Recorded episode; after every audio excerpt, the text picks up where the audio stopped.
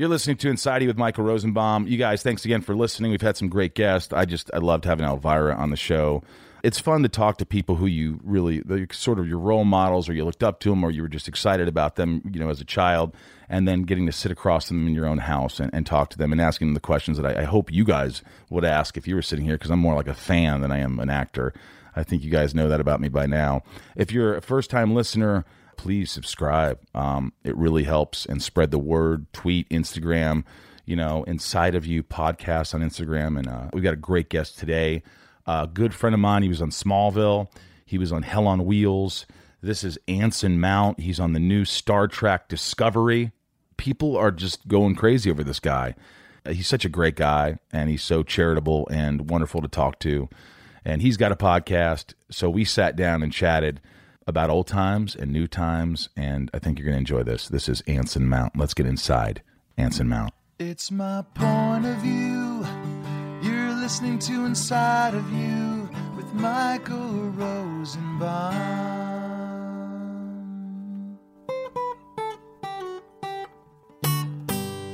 Inside of You with Michael Rosenbaum was not recorded in front of a live studio audience. Here we go. You do look good. Thank you, sir. Ladies and gentlemen, Captain Pike. All right, radio voices. Is, Here it, is we this go. how you want to sit? Because you can move that thing anywhere you want, the mic. I'm good. Yeah, yeah. We Yeah, can- well, if your I'll- back starts hurting like mine, you can just lounge back. It goes back. Oh man, getting old sucks, doesn't it? Dude, I'm older than you. What are you, 40? I know, and you look like you're 32. That's not true. It no, it it, it literally You know, is. you know what the thing is? I don't get gray hairs. Ah, And I'm using these silicone things under my eyes in the morning. It just takes you put them on for about 45 minutes. My friend Deneen got them. Uh-huh. Uh, if anybody wants to tweet, you know, she could send you some of these things. But She's not my sponsor. She's just a good friend. But you put these things under your eyes. I'm not kidding because I'm Puff Daddy in the morning. Uh-huh. And you put these things under your eyes. And an hour later, it's not one of those things with the chemicals in it. And it's, oh, it's got soothing aloe. It's Mm. just these silicone, th- whatever the fuck it is, I need it. you don't get bags under your eyes. I do actually. You do. What do you do for Sometimes baggage? when it's really, I have a really early call. I don't know. They the the last makeup team I was working with gave me some, uh, this like tube that had like a metal ball at the end of it, and you're supposed to keep it in the refrigerator. and don't you roll it around under your eyes? Yeah, You, you think that works? it did for me. Yeah, yeah. But then I forgot about it. It's probably still there. Do you sleep well? I do. I do sleep pretty well, except like uh, light and sound bothers me. So I, you know, I've got this English bulldog that snores like a jackhammer, and uh, she can't be in the room with us. Yeah, she has to be downstairs. Yeah, Yeah, I understand that. yeah. Rob's going to take a few photos, so don't be distracted. Hey, Rob. You know, there was one actor here who was a little distracted with uh, the pictures that were being taken. I'm not going to use any names, but he was just like, "What? What's going on?" I'm like, "He's taking pictures. What the fuck's? What do you mean? What's going on?" It's like well, I, I thought he was going to throw a Christian Bale. no, I'm fucking doing an interview right now. Why are you taking pictures? Thank you for allowing me to be inside of you today, Anson. Oh, Michael, you've been inside of me a long time. Actually, Have I? you have. How long have we known each other? God, too long. How old were we when we did that movie? Poolhall Junkies with uh, I was in my twenties, I think. Christopher Walken, Chaz Palminteri, Rick Schroder, or is it Ricky? Rick. Now it was Rick, who I loved, by the way. Oh yeah, he that was dude great. we got behind the remember when we like we got behind the gun we're shooting at like three in the morning we have limited amount of time and rick, rick just starts picking up uh he starts picking up instruments and and and monitors and moving them around and let's go let's go let's get this done he was Yeah, he was very helpful. He was very. He was an indie filmmaker, wasn't he? i guess so and Oh, yeah, Mars, yeah. Mars Callahan directed the movie. And I remember, uh, you know, you remember. I think you were with me when I was like, "Hey, dude, check this out," because I went up to Walken and I was like, "Hey, should I call you Chris? Should I call you Mister Walken?" And I'm excited to work with you. He goes, Call me Flash. no that's right Remember that? And then you like, and then well do you remember how i met him no, what'd you do? Oh, you don't you you'll remember the story when I start telling it. Remember his first day of work. I wasn't working that day. I'd, I'd been. you just wanted to watch him work. Yeah, I just wanted to come in and wa- and Walken do his stuff. So I'd been out shopping or some shit. I don't know. So I, I come in and I'm in uh, that huge house that they had rented that overlooked the tabernacle and, in Salt Lake City. And and I'm in this big house and watching, and the camera's rolling and it's on Walken. Oh, and I have to preface this story by saying at the time my phone played La Cucaracha. So I'm standing there watching him work, and sure enough, from my pocket. During his lines? During- yeah. Your face could have had to be redder than the tip of ran my penis. Oh, dude, I ran outside and I'm just I'm pacing up and down that porch, thinking, "You idiot, you idiot! How could you have done this?" It's the only time it ever happened to me. I got to go and face the music. So I walked in. They're between setups, and Chris is over there in the corner with Mars, who's directing, and and Mars just just looks over at me and he's just shooting daggers, and I'm and I'm like, "I'm sorry, I'm sorry," and he's like, "All right," and it kind of points to Walken. I'm like, "Fuck." So I go over to Walken and uh, I say, "So I'm the asshole with the phone," and everybody stops moving. the grip stopped moving. The electrician stopped hanging. Like like the, the room just goes silent because everybody wants to hear what Walken's gonna say. Can to I me. guess what he said? You asshole. no, I'm professional. I can't believe you don't remember this. He says to me, he looks straight at I me, do you remember the story. and he says, "Why do these cell phones have to have all these songs? Why can't they just ring?" and the whole room just burst out laughing. So I right said, oh there- "Oh my god! Oh my god! Thank you so much." Oh, that's sweet. Yeah. because he's very intimidating. Do you remember the, Can the- be. he walked on set one day because he only had him for like I think a week. Yeah. Mars had him for a week, and he got like a, a million bucks or something, whatever the rate was. It was half the budget of the movie. And he comes out and he just he looks pissed off. His face is red. He says, "Mars," to the director, "Today's my last day." And he walked out, and everybody's like, "Oh my god!" He's Mars was like, "I better go talk to him." Mars is freaking out. It's directorial debut. So that was an experience. We shot the movie. It's a little independent movie. If you ever want to watch it, people people still come up to me and go, "Hey, I love Hall Junkies." It's not many people, but I still like if I go to these conventions or whatever. And it was one of those movies that was a special time, right? Oh yeah, We had a were, really we good were time. wide-eyed and bushy-tailed and optimistic before the business came crashing down on our souls. Jesus. And then what? The next time you were a guest on Smallville. The next time we worked together. That's right. You remember yeah, that? We yeah, were running yeah. around the trains. That I was fun, I had to kill you, didn't I? That was a lot of fun. That was fun. I remember being like three in the morning, four or five in the morning, chasing your dumb ass. Yeah, yeah, and I'm bald and cold as shit, and I'm chasing you through these trains. When we had a budget, we used real trains. yeah, yeah, yeah. I remember we ran into real issues on the in those trains with the angles and the cameras and us in a fight scene in that one aisle. It was very difficult to figure out actually, but we got it done. And didn't you test for Lex Luthor? I did. Long You ago. almost got it, didn't you? Because Zach Mm-hmm. Levi always tells me the story like he almost got it, but you really were close too, weren't you? Were you like the guy? I had very very short hair at the time. I get. I think maybe that helped. But you did. You you tested for it. Yeah, yeah, yeah. Were you bummed you didn't get it? It wasn't really what I wanted to do at the Were you bummed you didn't get it? It says the guy who got the role. But you, this is how it goes. I see guys who got the role that I had this for all the time. I mean, it was, just, Mm. you know, I was. It was a lucky thing for me. Do you you get those things where you're just you feel lucky, where you feel like I don't give a shit, and you go in and you just kill it because you don't care. Yeah, that's that's funny how that works, isn't it? Did you have to audition for Hell on Wheels? Oh yeah, yeah. Everybody went in for Hell on Wheels. Who- When who they else? showed me the stat, when they showed me the stacks of the headshots, Give me a was like- couple. Give me a couple names and we're. oh, I don't know. I didn't ask. I didn't want to know. You didn't want to know. I just happened to fit a very specific bill that they were looking for. They want they wanted an American, and particularly they're looking for someone from the American South. So, And and they wanted a man. Yeah, well, yeah. Well, your grandfather was a, a Confederate soldier, correct? A colonel. great, great, great, Great, great, great grandfather grandfather. was a was a, a cavalry colonel. Yeah, still have his uh, military composite, but it, it's it's photo tinted and, and it's so old that the that the chemicals have now turned him green. What was his name? I don't remember. He wasn't a mount. No, he was a league. A league. Yeah, somebody in the family still has the piece of paper that listed everything that was in his pockets when he got shot. Did you say that in the audition? Yeah, my great great grandfather was. Uh, because it's, it kind of takes did. place post Civil War, right? The It's Reconstruction is right after the Civil War. Yeah. right. Yeah. Did you have to do a lot of research for that shit?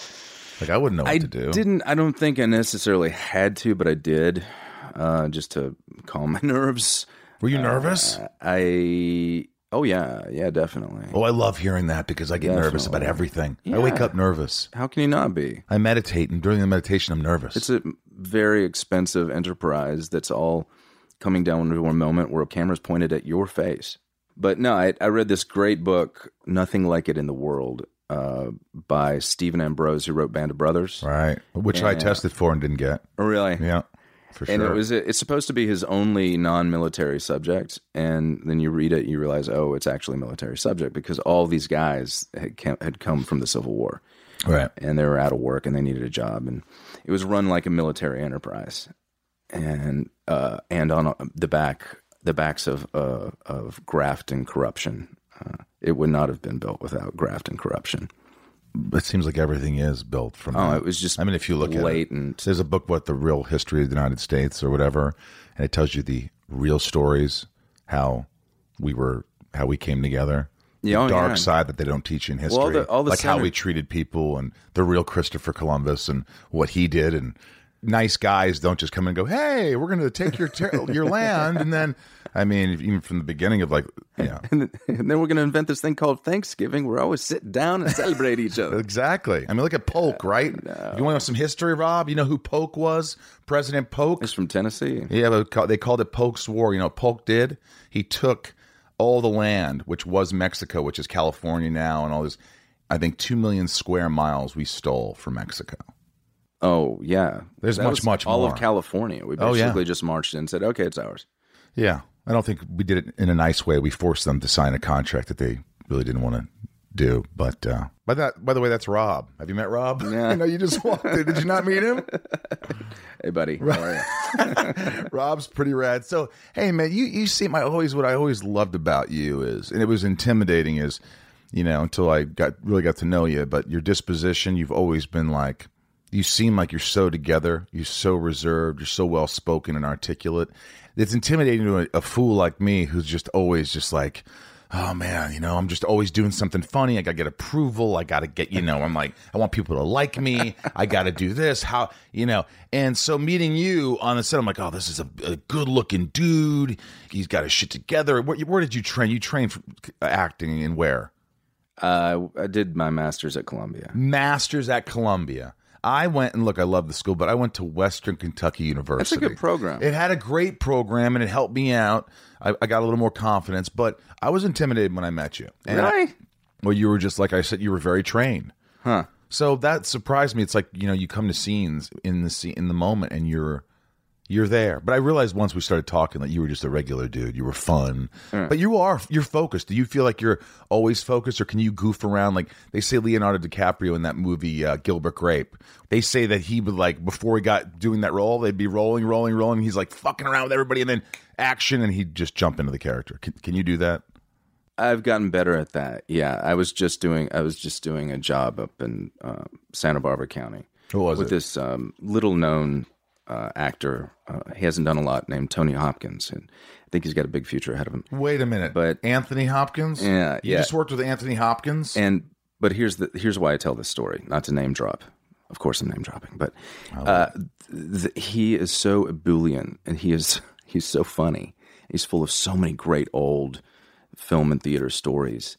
The hardest part of the job was to get refocused when, they did, when we were about to do another setup. because he's constantly fucking around. Yeah, and if I wasn't, if I hadn't gotten to the point where I was confident enough to just let the work go for a second and listen, uh, I would not be enjoying my job as much. Uh, I might have quit by now. You can't maintain that level of, of focus, I think, and enjoy what you do, but you do have to get yourself to the point where you can switch it on and off. And I think it's a, I think it's a mentally healthy thing to be able to do. Well, you know, that's kind of the thing I have to do. So, I mean, there's times when I have a big speech or something I have to say, but for me, I have to be playing. I have to be having fun. I have to be in an mm. environment that's fun. And sometimes you're with actors who don't want to do that. That's not how they work. Mm. They're focused.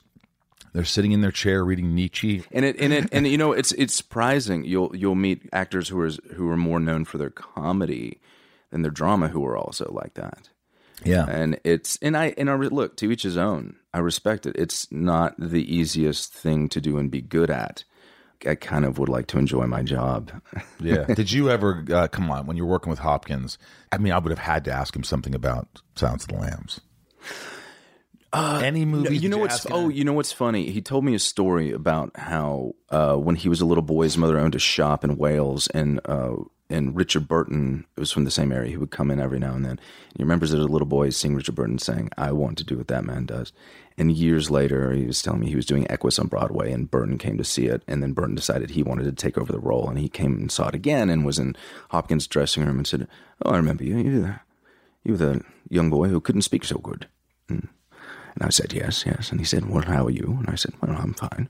And the whole time I'm thinking, My God, how did this happen? And and I said and I said, I'm very glad you told me that story because I remember going to see Silence of the Lambs when I was a senior in high school, like it was yesterday. Oh yeah. And it could easily have been so intimidating to work with him if he wasn't so self-effacing and, And just a lovely human Yeah. being. He's one of the nicest people I've ever worked with. Well, dude, I would see. I would have been like a kid in a candy store because, well, you were going to prom because you were you're a handsome guy. You probably went to prom. Am I right? I did. Yeah. You probably went to Santa Switch. I didn't have a date to senior prom. Is that true? Did not have a date. You just went to prom solo. Yeah. on Solo. My girlfriend at the time and I broke up a few days before. And you went anyway.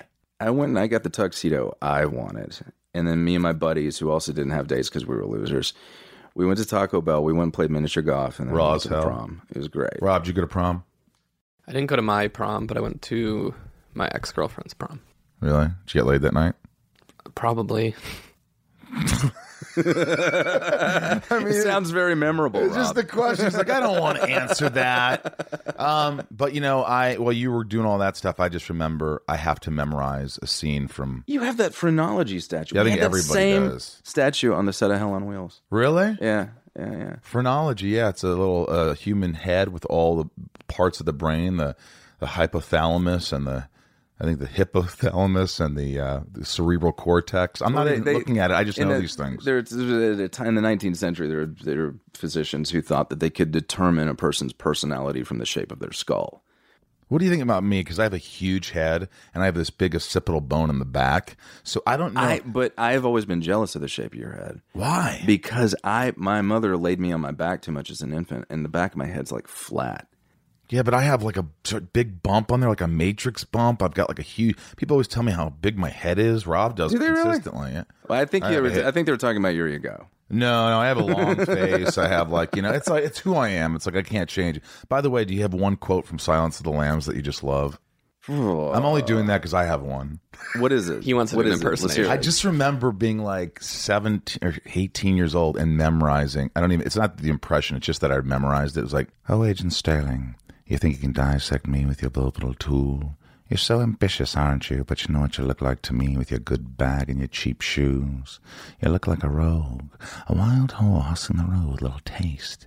The magicians gave me a little info bone, but you're really not one more generation from pure white trash, are you, Agent Starling? and that accent you so desperately tried to share, pure West Virginia. What was your father doing? Was he a coal miner? Did he stink of the lamb? You know, quickly the boys found you. All those tedious, sticky fumblings in the back seats of cars where you can only dream of getting out, getting anywhere, getting all the way to the FBI. You sat down and memorized. Yeah, because I was a loser. Still am. That's what I did. I'd memorize Your moments. impressions are quite good. You're It very- wasn't even you're the very imp- good. Do you do your impressions in your stand-up act? Um, I have done. I've done a couple. Um, You do a great Malkovich. I remember going. I remember going to the the premiere of uh, uh, Sorority Boys. you were there. You were great in that. Uh, you know what? That's- that it- was you was that was a you. really. I like to call it a cult classic. It was, You know? I thought you were fantastic in that, and and but you whipped out this Malkovich impression when they introduced the cast at the front of the I theater. did? You did. How do you remember It was fantastic. It was Did I? great. Well, again, in the line of fire, that I remember memorizing a scene. Yeah. You know, you have a rendezvous with my asshole, motherfucker. no, what you couldn't possibly know, Frank, is that they sent my friend, my comrade in Yeah, arms, yeah. to my home to kill me. I never lied to you, Frank, and I never will. So let's go back to you. Did you you had a good childhood, didn't you? You have loving parents. Um, it was mixed. mixed. Yeah. Like how mixed were you? I have a, a I have a great mother. She and I are very very close, and and she has now uh, adopted my wife as her her new favorite. I think uh, if she had to choose between us, then she would kick me to the street. Really? And uh, she and my wife are real uh, real buddies now. Inside of You is brought to you by Shopify. Shopify is the global commerce platform that helps you sell at every stage of your business. This is an amazing platform. I use it on both podcasts. It has worked wonders for me. It's so amazing how easy it is to navigate. If you want to sell products, t-shirts, soap scent, scents, whatever whatever it is, Ryan, you want to sell, this is the way to do it. Uh, you could see what your best seller is right there, analytics, uh, how much you're making this month, uh, what products are selling the best. It's really fantastic. From the launch your online shop stage to the first real life store stage, all the way to, to the did we just hit a million order stage? Shopify's there to help you grow. Whether you're selling scented soap or offering outdoor outfits, Shopify helps you sell everywhere. From their all in one e commerce platform to their in person POS system, wherever and whatever you're selling, Shopify's got you covered. Shopify helps you turn browsers into buyers with the internet's best converting checkout up to 36% better compared to other leading commerce platforms and sell more with less effort thanks to Shopify Magic, your AI powered all star. Plus, Shopify's extensive help resources are there to support your success every step of the way. Because businesses that grow, grow with Shopify. Sign up for a $1 per month trial period at shopify.com slash inside, all lowercase. Go to shopify.com slash inside now to grow your business no matter what stage you're in. Shopify.com slash inside. What's up, everyone? It's Reality Steve, your number one source for all things Bachelor Nation and reality TV. Every day, I'm giving you the behind the scenes juice and your info on all your Bachelor Nation stories and also interviewing some of your favorite reality stars. My name has been synonymous with spoilers, but I'm so much more than that. Give me a listen. The Reality Steve Podcast, part of the Bleav Network. Just search B L E A V on YouTube or wherever you listen. But were they strict, your parents? You, you sound like you just talk about your mother. Was your father there? Was he present in your life? Uh, my father passed away when I was 13. I didn't know that. Yeah, yeah. We never talked about that. Yeah. Do you remember? They were quite they were quite pretty well? strict, but quite loving. Um, uh, a lot of that pressure went away when he passed away. What what is you know? I always think about that stuff. Like I, my you know my father's strict. He he he had me when he was like nineteen, so it was pretty. And then he had like my half brother who was like seven at the time. So he was like a kid trying to raise four kids. By the time he's twenty five, he's got four kids, and it was very hard on him. But like, do you? My father was the opposite. My fa- I was the product of my father's second marriage. So he was, I was he was forty seven when I was born, and I realized much later in life through stories from my half siblings who are all much older than me. I realized um, he was already pretty deep into the bottle by the time I was born. oh, so he was an alcoholic. yeah, yeah. So you experienced that. You remember probably moments in your childhood. Even I mean, 13's you can remember probably to your from your f- time you're five to your 13 about that. So you remember things, and you're looking at me right now, sort of like I don't want to talk about it.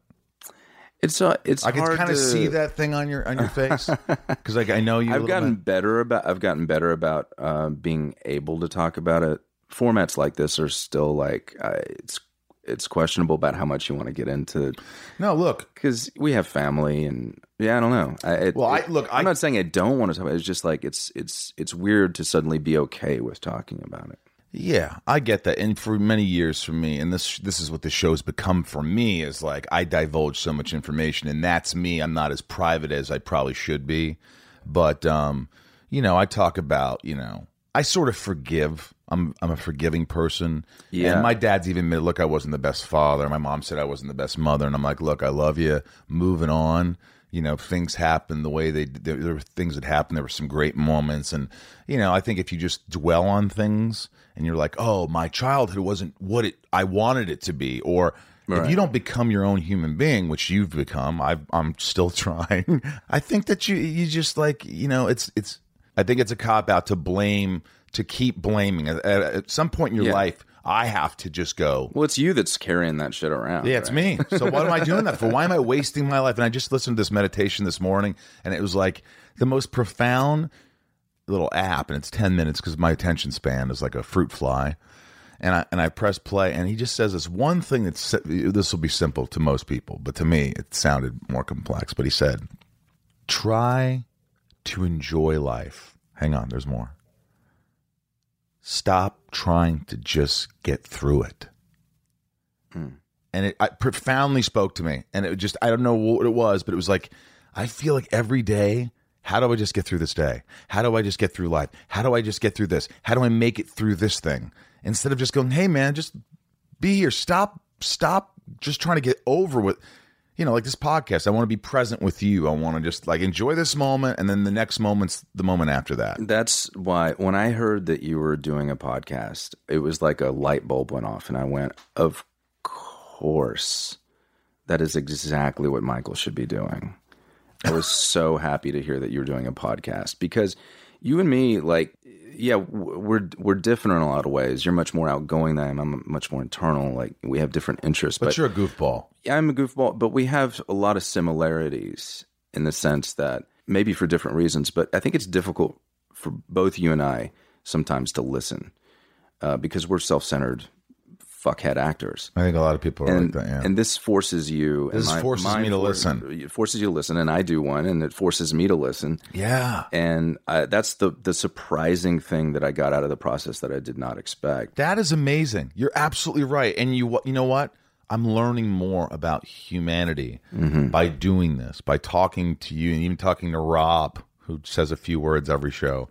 We're all damaged. We're all human beings that are flawed that are just trying to get through this thing. And how do we but but having this moment with you where we're just I'm not thinking of like, hey, I wonder if they responded to my tweet about fucking, you know, Alfred Hitchcock's birds. you know, I, it, Well, and it's also why you and I are, are probably more comfortable on stage, which is that weird, um, that that that weird paradox that we experience as as real people who are really actors and into this for the right reasons is is that strange place that we can get into in front of thousands and millions of people where we're more comfortable than Yeah. less comfortable. And Yeah. that's a weird thing to experience, but it's it's probably because it forces us into that place of, of, of presence. why was your mother so good? What was it about her that made you who you are?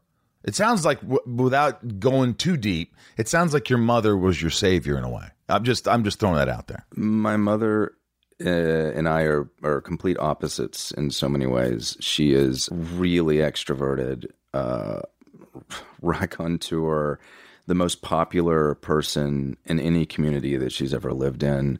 Uh, she's she is not unknown to dance on bars. Uh, she's wow. She's uh, she's a wild woman and forces me not to be so serious. But but really, the most important thing that she ever did was allow herself to be my best friend, especially after my father passed away. And it's probably one of the reasons I'm an actor. Is one of the things that we would do together. Is she would say, "Hey, do you want to take a day off of school? Let's just go fuck around." And we'd go to the antique malls. One of the things that she and I did together is we we um, we would buy antique furniture and refinish it and resell it. And then the end of the day, we'd always go to the movieplex and we would just buy one ticket and we go in and we just skip from theater to theater and just watch a bunch of movies back to back. And that's a, a love that we have shared for many years. Is uh, I always ask her what she's watching on Netflix. I just bought her an Apple TV when we were in Florida and set her up for her, and I had to train her how to use the thing and quiz her on it. And then I filled her queue with all the movies that she hadn't seen yet that I think she should watch. And um, she's the toughest motherfucker I've ever met. Did she life. tell you exactly what she thinks when she thinks it? Is she one Yes. of those no filter? Yeah, she has no filter. She's and she's she's deadly honest. What does she? She know? might she won't always tell me everything if she thinks it's going to bother me or if I'm busy. I have to drag things out of her sometimes, but she's deadly honest uh, about her opinion of my work even. There was something obviously maternal, but you know, some mothers, when they lose their spouse, can fold in a lot of ways. They could be more distant. But the fact that she was, she felt like, do you think she felt like she had to, like, she really has to step up and sort of like, I have to take over and be his anchor? Yeah, yeah, and to be there for me to really, you know, when I lost my virginity At, when I was fourteen or fifteen, ooh. she's Rob, how old were you? Mm, 18. Yeah, 30. She's who I told. You know, like You told your mom? Yeah, yeah, yeah. My ah, my mom took me to get the condoms, and Wow. and uh, My mom just assumed I'd never get laid. That's pretty much it. she knew that I was, you know, I was an academic in school. I didn't have a ton of friends. I did have a small group of of close friends, but there was a weird transition time in around puberty when my father passed away, and um, I think she knew that there were like lots of holes in my life, and uh, that I needed a friend as well as a mother. I was going to tell you because I listened to your interview with I'm sorry, the ice skater who we met. Tara Lipinski. Tara. we had we met we met at the same time. Puerto Rico. in Mexico, Mexico, in yeah. Cancun. That crazy, that crazy trip to Mexico. was that Gary Busey? Yes, I was going to tell you. I ran into him again. Oh no, because he's got to be crazier than he was. Well, he I can't. I, don't. I don't. I don't want to say crazy. Like we're all crazy. I'm just saying he had a plate put in his head, so he had a car or a motorcycle accident or whatever. So he not. He just like obviously he's a different person than he was before the motorcycle accident. yeah, yeah, yeah. And he and he when we first got to Mexico, he hated me. He did not like me at all. He didn't like me. Do you remember when he I said thought, he's? I thought I'd heard he was from Tennessee. It turned out he's from Texas, and that did not go over well. So I'm from Texas, and they walked away. I was like, oh god. And then we had that. Uh, you, I don't think you were there the opening night, but the opening night there was this like contest where you had to walk. You could had to walk this like shaky beam over the pool to try and grab this tequila bottle of tequila, and I managed to do it. Right, and then I was like his best friend, and uh, we all hung out. We went out every night, and and yeah, at that time when we were at the club and we are standing in the circle with, And I was yelling friends. at. I was like going, "Hey, it- you know!" And for like, some, "You yell in my ear again, I'll kick your. I got a steel plate in my head. If you yell at me again, I'm going to knock you down. Like Gary, nobody like, nobody yelled in your ear. I was I was at one Oh, really? I was at one event once, and he just goes, "All right, come over here. We're gonna have a circle prayer."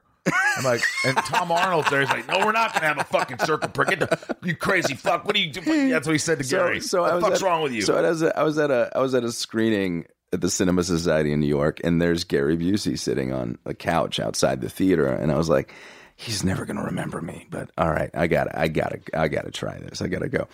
So I went over to Gary and I kneeled down next to the couch. And I said, "Gary, uh, I, you you may not remember me, I'm Anson, but we were on that trip to to Mexico together." And he went, "I've never been to Mexico." I was like, um, and I was suddenly I was at a loss because like Gary Busey doesn't remember he was in Mexico. Okay, so I, I was I what but I was never in no, Mexico. No, but you but you you were nope nope never Mexico. And we were hanging out and like me and you know Michael Rosenbaum and Jonathan Silverman and he went Jonathan Silverman. Wait a second, I have been to Mexico. you remember Jonathan Silverman? I love that Jonathan Okay, Silverman was he his- was the trigger that was point. the trigger. You know Jonathan Silverman? you don't know him? He was in Weekend at Bernie's. A single guy, Great good guy. friend of mine, great guy. Really good. You should have him on the show, man. He's got. Oh yeah, stories. Silverman will definitely do because his I think he may have moved to Vancouver. Wait, he, he, he he was like a regular at the Playboy Mansion. Now he married uh, our friend Jen. Lovely. kid, great. I got to call Yeah, him. yeah. But speaking of the Playboy Mansion, your dad was an editor of Playboy. he was. He was. so did he go to pl- the Playboy Mansion a lot? No, because you got to understand. So when my father st- first started working for Playboy, okay, this is this is a good story. So my father, he was in the VA hospital during all of Korea with tuberculosis, and he had been in World War II, but he was in he was in the VA hospital. They're cutting out pieces of his lung during Korea, and all he had to do was play banjo, paint, and fuck around, right? So he read about this short story writing contest, and the winner was going to be published in the first issue of this brand new magazine called Playboy. And so he wrote uh, a short story and submitted it, and he won, and he got published in the first issue of Playboy. And they they Wow. called him up and said, um, "You can't enter any more of our contests because you've already won one. But when you get out of the hospital, we'd like to offer you a job." So on a lark, nobody knew who what Playboy was or was going to be. On a lark, he got out of the VA hospital in Florida, and he moved up to Chicago, and he actually had to drive a cab to supplement his income because they weren't making any money. There was just a Hef a floor of office cubicles in Chicago. And because my father had gone to an Episcopal school, they made him the religion editor because half was very smart. He saw, he knew that that magazine was going to cause a controversy. And rather than invite a boycott, he wanted to invite a conversation. Very smart. So my father was in charge of inviting the clergy to write articles. And for a while, and I still have some of these, they would publish an, a version of Playboy without the pictures for the clergy. And the, the, this started this the Playboy Forum was was where anybody who wanted to submit a, an idea on religion or morality or modern ethics could. And this is obviously part of what helped to lead up to the sexual revolution. And around that time around 68 i think uh, the conversation had kind of petered out and Hef had the idea for the pigskin preview uh, he's like we're men's magazines we don't we don't have any uh, articles about sports we need one who knows who, who here knows anything about sports and nobody raised their hand. My father said, "Why? You know, I, I watch the games on Saturdays sometimes." And he said, "That's it. We're killing religion. You're taking college football. Go." What? And my father freaked out because he's, he's he'd never been a sports writer. He didn't. He was a biology major. but he had to learn fast. So yeah, what he did was well, this was very smart of him. He contacted every sports athletic director at every major program in the country, and he said, "If you'll fill out this questionnaire, I'll get you a subscription." So he ended up. He knew who was going to make grades, who was a trouble, who was who was getting in trouble, who was uh, getting injured, and he ended up being the best football prognosticator in the business. wow. Yeah. So was your dad making pretty good money or not really? I mean, okay. Okay, We were upper like- middle class by Tennessee's. You know, we moved down to Tennessee when I, when I was like three years old. I mean, did you and- did you always want to be an actor? How did that happen? Um, God, that's a good question. I mean, was did it really go? Was it, What it had to was be it? high school? Oh, yeah. So when I got to high school, I was miserable in junior high. The the first junior high I'd gone to, I was horribly picked on, and then I went to the larger junior high in our county. Like picked on, beat up on. yeah, on. I was a very late bloomer. You know, I was the kid with braces and glasses who got shoved in the trash cans at lunch. Ugh. and I went uh, and I, I transferred high schools, and it took me a while to realize um, I was not I was not making very good grades, and it, and it took me a while to realize it was because I was bored. Because I realized all the best teachers, like I was in advanced mathematics, but I was not in advanced anything else, and I realized all the best teachers were teaching the advanced classes. So when we at this time when you went from junior high to high school, and there was only one high school in the entire county there was no system in place to look at your what you had taken beforehand. So you could take whatever you wanted. So i just arbitrarily signed up for every advanced placement course. And my grades improved. And the people in these it was a much smaller group of students in these courses and that became my group of friends and they were all doing theater. And so i wanted to hang out with them more. So i auditioned for a play they were doing 12 angry men hmm. and i was cast as the guard Perfect. and even though I had this like th- tiny little throwaway role, I remember the first time I walked on the stage for a performance like it was yesterday. The feeling you got, I mean, the energy. It was like it was that lightning bolt moment they talk about when they talk about love at first sight. It was like being struck by a lightning bolt. Like you belong. Yeah, I mean, it was that clear. Wow. And so I had a talk with my my wrestling coaches, and I was like, "Look, I want to do this. Rehearsals sometimes conflict." And I was lucky enough to have football, uh, wrestling coaches who told me, "If this is what you want to do, you need to make that your priority." So I was able to do crazy. both, and I joined the the speech and debate team, and I did dramatic interpretation. I went to nationals my senior year. Jesus. I applied to my father's alma mater, Sewanee, which had a very small but very good theater department because Tennessee Williams had left his entire state to the theater department. So they sent me to New York to study on financial aid for a short time, which gave me which made me realize I know nothing. And if I want to actually do this, I need to learn how to act. So I applied to graduate school and I got in and I feel like you know when you talk about that, it's like if you everybody has like this one teacher. I guarantee if I looked at Rob, there's one teacher or a couple teachers. You had the most success in a class because you liked the teacher. You were interested. You just enjoyed being there, right, Rob? Yeah. I'm Yeah, an guessing, art, and I'm an get- art teacher like an that. art teacher. You just felt like I like this. That was me, Mr. Morrow. Mr. Morrow came in as a substitute teacher because someone Was this in high school? in high school, and it was like all of a sudden a C and D student was getting a B in history Mm-hmm. because he was interested. And now the theater teacher, she was just kind of like fun and laid back, and we could do stupid things and read a couple plays. And I was like, oh, this is kind of interesting. Yeah. this is fun. And the Yeah. more you'd have fun doing any fucking thing, Yeah. the better you are. And Yeah. that's that's life. I think. It was Randy and Glenda Sullivan. Uh, Randy and married, Glenda. married couple. Randy ran the the theater classes in the theater department, and Glenda was actually a Latin teacher, but she coached speech and debate after hours. All of the best influence that I got, all the best encouragement I got, and the best early training I got was not during class hours. It was during the hours these this couple was staying after school putting in the extra work because they loved their students and they saw potential and they encouraged us to do this. Um, and lucky, lucky enough, I, was, I had a mother who told me to do it. She was she she followed her passion as a professional golfer for a long time, and she told me to follow mine. Are you a good golfer? No, but I also was not a good actor, and I didn't. Thank God I didn't realize it at the time. I, you know, I go back and I look at they, the, you know, some of my stuff I did in high school was on tape, and oh my god, that bad. Let me tell you something. If I was bad, this is the reality. I did Grease in high school. I was kind of forced to do a play, or they wouldn't let me take another drama class, and drama was so easy that I took finally auditioned and I got this part, and I was petrified. What happened was at the end of the play, everybody comes out one by one and they clap. You know, they applaud. The and I didn't have a huge part. It was Vince Fontaine, the DJ, and I remember I walked out and all of a sudden this thunderous applause like i was one of the lead roles hmm. and it changed me i felt like oh my god i belong this is me i not being me is the best and i've talked about this but kids going dude you're really funny if i didn't get that response Yeah. on that first play and that first part i was out yeah. I was out. I was gonna like. I can't do this. This is too scary. I was so scared. I still remember all my lines from that play thirty years ago because I was so scared. And I still have that mentality of like, I gotta know them. I gotta know the lines. I gotta know. I gotta. I put so much fucking pressure on myself. That same thing happened to me, man. I remember doing a, a presentation of part of one of our plays my senior year. I remember it was David Ford, the guy, my nemesis in grade school, the guy that would constantly like sucker me into fights, and uh, and he was bigger than me, and he was huge in high school. He was, he was huge. He was a lineman, and he came up to me and he was like, "You're really funny, man.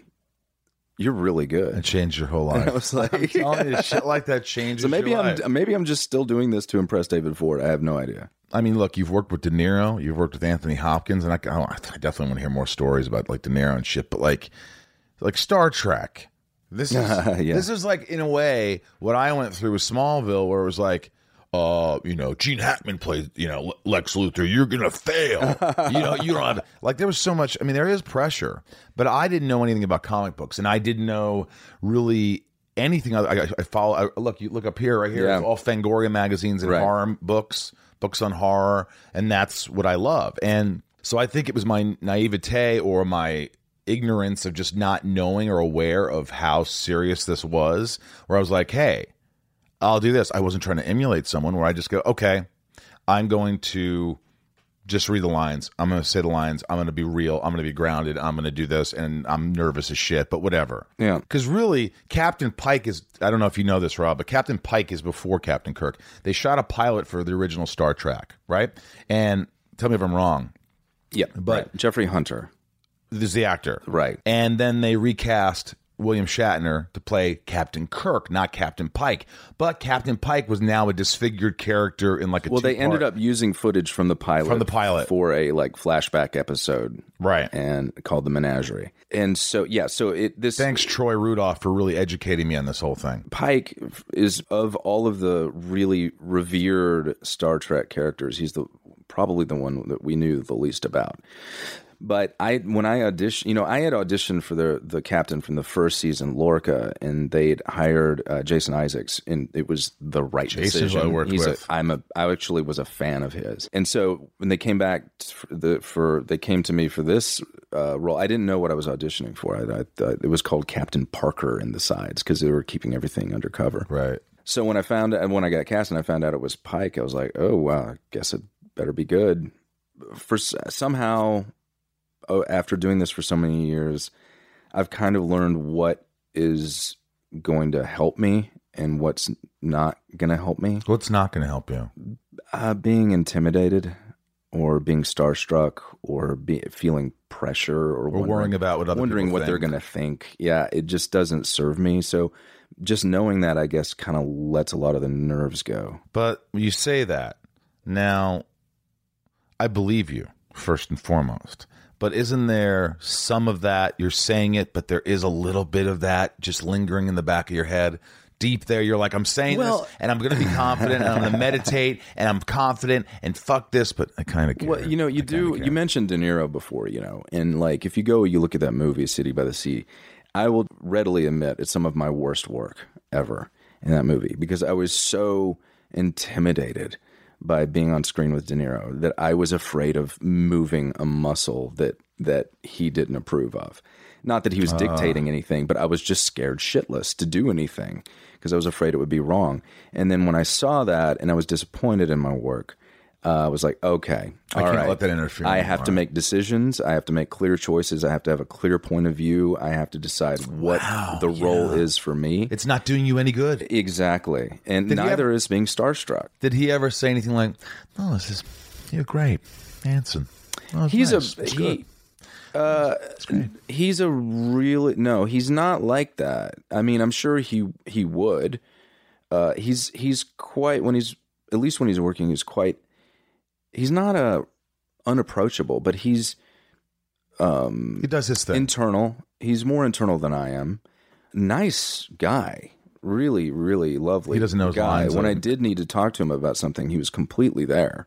really, Uh, he I even you- brought. I even did the freshman thing of bringing DVDs for him to sign. You know, and he brought me into his trailer and like and in the beginning. and he was like, you know, Ooh, Yeah, yeah, that's yeah. daring because I wait always wait to the very last day because uh, like I could just see him going asking me you know that's walking but like asking me for autographs and like you know that could be like I remember I told you the story of uh, what's the guy who's the Punisher the guy from Walking Dead great actor yeah, yeah, yeah. this guy went into De Niro's trailer at the end and goes, "Hey, I just he goes, I just want to say that uh, you're a legend to me. You're like, and I really, I just want to say thank you." And De Niro's up, he's like, "You don't have to do this right now. Don't do this. don't do this." He's like, "No, no, you don't understand. You have to let me say this. I want to get it out." And he's like. It's okay though. You don't have to. Let me. and he kept going, and I go, "Well, then it was great, right?" And he goes, like, "He was like, no, it was the most uncomfortable. I wish I never had done that. Why did I do that?" The moment was just like because they're like, "Hey, you're here. You've made it. I've done this before." I went up to Sandra Bullock and John Cusack. They were with. I was talking to somebody, and they came up to me at the Laker game, and Sandra Bullock goes, "Oh my god, you're so funny!" And I'm like, "Oh, did you see a movie I was in?" He goes, like, "No, I saw you in Cribs." and I'm like, "Oh yeah." And then Cusack came by, and all of a sudden I'm star struck. I got Sandra Bullock. It's like 2000, early 2000s. Sandra Bullock and Cusack next to me, and I'd work with Cusack. I go, "Hey, we did a movie together," and I just you could feel that I was a fan, hmm. and I just can tell that they kind of were like, "Okay."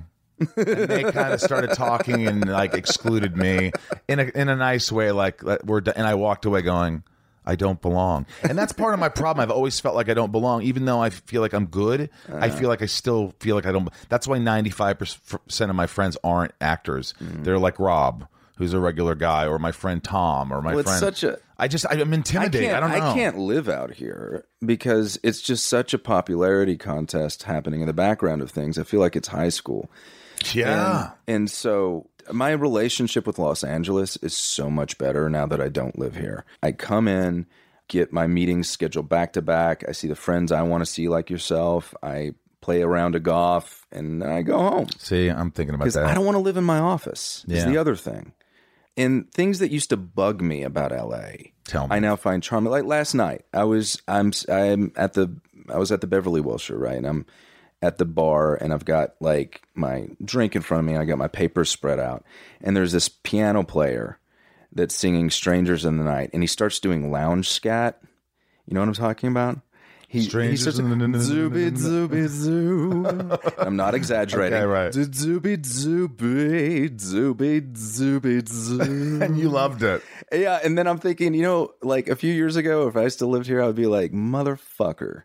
And now I'm kind of like, this is awesome. This is exactly what Los Angeles should be. Maybe and, I should And the guy sitting next to me in the sequin jacket is exactly the jacket he should be wearing. You know, because it's it's there is a wonderful kind of cool history about this town that I really dig. And like, I had lunch at the Polo Lounge. And now you're seeing it from the outside. Right, yeah, and I was at I got to I got I went and had lunch at the Polo Lounge with the, these guys, and and and it's just like you're you know you're walking into history, and it's the same restaurant it's been since the Burt Reynolds, I mean since George Burns was there next to you know his his posse and and and the pictures. Uh, it's it's just a it's it can be a really nice place.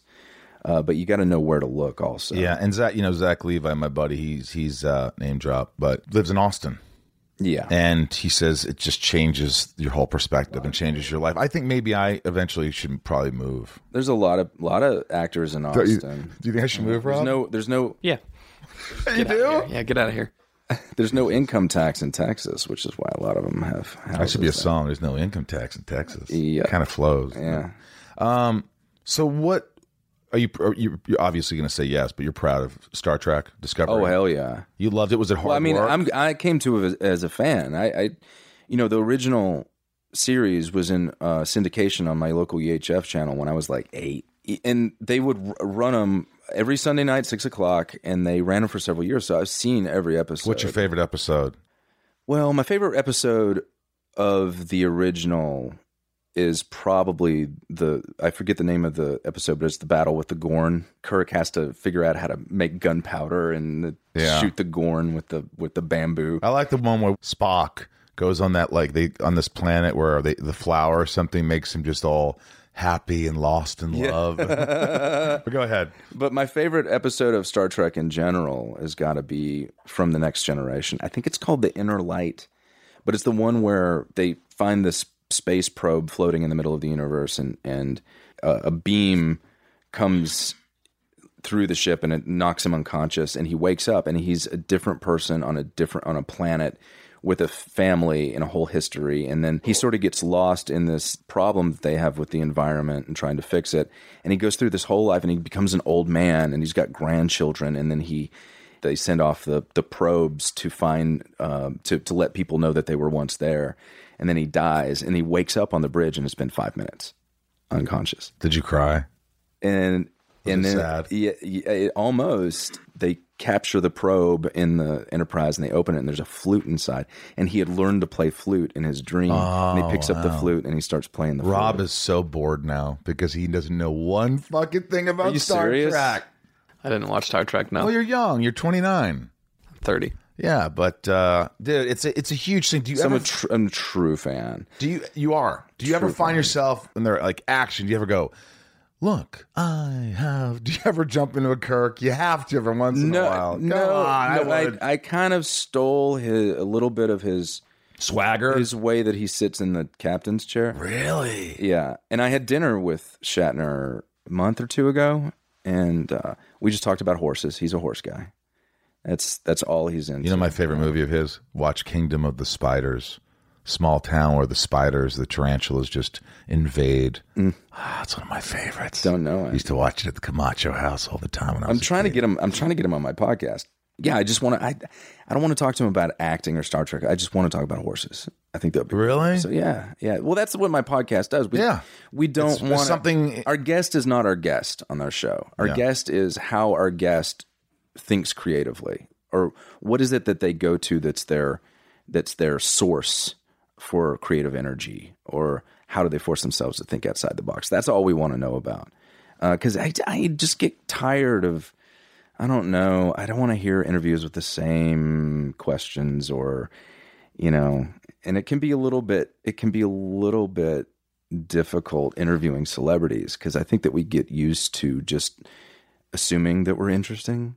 Well, you know, for me, is it's not that uh, you know I always talk about like actors and stuff. It's like you know, for that moment when I just saw, saw you and that, I was interrogating you, but I saw this vulnerability in you and this way you looked at me in the beginning of our conversation when we talked about your dad a little bit. And there's like there's certain trigger points where I feel like you get to really know someone and what they went through. And like I saw your eyes light up when you talked about your mom and the things you would do together.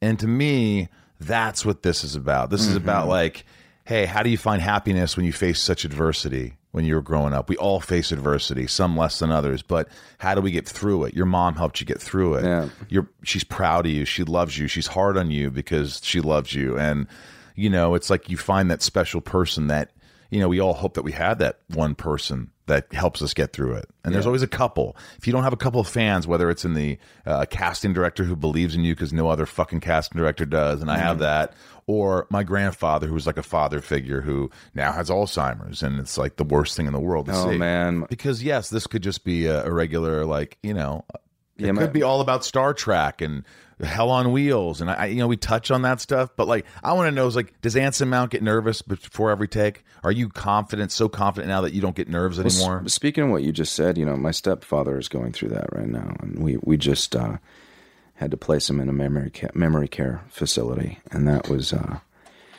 that's been an interesting process. Uh, it's it's so hard, It's so Incredibly. hard. It's not like death. It's a it's a it's a, it's almost more difficult and heartbreaking. it's a slow death. Yeah, and and it's scary because there, but for the grace of God, go we. Um, it could be our future. Yeah, well, you know, I always say that. It's that my grandmother had Alzheimer's. My grandfather now has Alzheimer's. Her son, you know, my Yeah, dad. it's in my family too. My dad and my brother and I are like, oh shit, what's going to happen? And so we're like eating more blueberries and eating more ginkgo biloba. But We're like, just fucking Mediterranean diet, my friend. That's what they say. I I got my I did my genetic testing and found out I have one of the two markers for early onset Alzheimer's. Really? Doesn't mean I'm going to get it, but I'm. It means I'm somewhat more likely to get it. So the one thing that all the doctors can agree on is shift to a Mediterranean diet. Really? So now I do. If I do red meat, it's once a month. So chicken, rice, beans, black Fish, beans, fish. Rob, Wi- you hear this? Wine is fine. we Olive, do this? olive oil. Yeah. Can we do this together, The, Rob? Gre- the Greek diet is Greek diet. Yeah. How do you deal with anxiety? How do you deal with pressure on yourself? How do you deal with um, a balance in your life with your your now wife, who you know is the light of your life? How do you balance your work, your life, and not let anxiety consume you? Do you get anxiety? Do you do you do anything about it? Do you take any pills? Are you just kind of a natural guy? Do you you don't need sleeping pills? I mean, because that's like the story of Hollywood, right? Right. Um I don't know, man. I, I I know that I'm I'm best when I'm busy. I learned some time ago that for the sake of my own sanity and this crazy up and down business that we have and the job insecurity we have that the one thing I need consistently in my life is that I need to be creating all the time. If I'm not creating, and it doesn't need to be acting, if I'm not creatively doing something every day, something's wrong. So, hence the podcast, hence my writing, hence The show. the show, trying to sell my own stuff. You know, just just I it I I do know that that that I need to feel productive. Marriage is a very new thing. We just got married a little no less than a year ago. You know, she's very busy too because she decided to go back to university. She's finishing up this semester, but the balance thing is going to be a, a question mark that we're going to have to tackle together because as you know this thing this job puts us in success puts us on the road quite a bit Yeah. and thank god i have a wife who's patient with that and is supportive of that and is um he, she she gets she gets the um She knows what the she's getting into sacrifices. as well, Yeah, right? absolutely. And she's a very strong self-sufficient independent woman. Uh, so it's uh, it's been it's been a really good work life balance with her so far. You know kids i'm sure will change that somewhat um, but that we got a few years to go before we get there we're gonna try to get all the traveling out of the way first I, I look at you and I still think. I mean, you're a pretty sensitive person. Do you do you cry a lot? uh I say that because I, I I just cried at this movie, The Rider. R I D. E oh yeah Did you see that? uh, no i haven't Oh my no, god! So I think it's the best movie of the year, and no one knows about it. Yeah, I my my I think my wife will say that I I cry quite. I'm I'm uh I can be quite an emotional uh person. I think uh, more so than I used to. I think I had a big blocks against that. I was always intimidated when I had to be emotional in a scene because I didn't know how to do. And finally, I just said, you know, whatever. I'm just going to listen to the person in front of me and see what happens. Um, but yeah, I can be, I can be a big softy. Yeah, I like that. Yeah, I I just lost a dog. We we, we lost our, our dog. don't even go there. Yeah, and that was the hardest thing I've ever done, had to do in my life. That's your child, man. It was really hard for us because Darah's Canadian, but she's in the United States, and uh, under we're we're in the middle of her green card application, so she couldn't come to where I was in Canada so you were alone during this. to be there. It was harder for her, I think, because she had to. You know, we we had to go in and have it done, and she had to watch on Facetime. Oh my god, that was very on. hard. Oh, yeah, I can't even imagine. My dog Herb is getting quite old, and it's like I see him slowing down, and Mm. you know, you try to be sensitive at times. Sometimes he's now barking incessantly, and I'm like, where did this come from? Stop! And you get annoyed, and you're like, dude, he's Yeah. he's aging. You just gotta. Well, look, man, this has been incredible. Uh, where can we find you on Twitter? At Anson Mount, and my podcast is the Well Pod. It's at the Well Pod. Right, the Well Pod, but you can find it on what iTunes, Stitcher, every, any any place you download podcasts, we're all over the place. Yeah, check it out, guys. Check it out. Anson's a fantastic guy. Instagram, same thing. Yep. Uh, on Instagram, we're the Well Podcast, but I'm at Anson Mount. And where do we find Star Trek Discovery? That is CBS All Access. Pretty fantastic. I'm going to check it out. You guys should definitely check that out. Anson Mount, thank you for allowing me to be inside of you. This has been a real treat, man. I learned more about you. I've known you for 20 years, and I learned more about you today than I think I ever It's have. good. To, it's good to see. It's been too long. It is, buddy. Much love to you.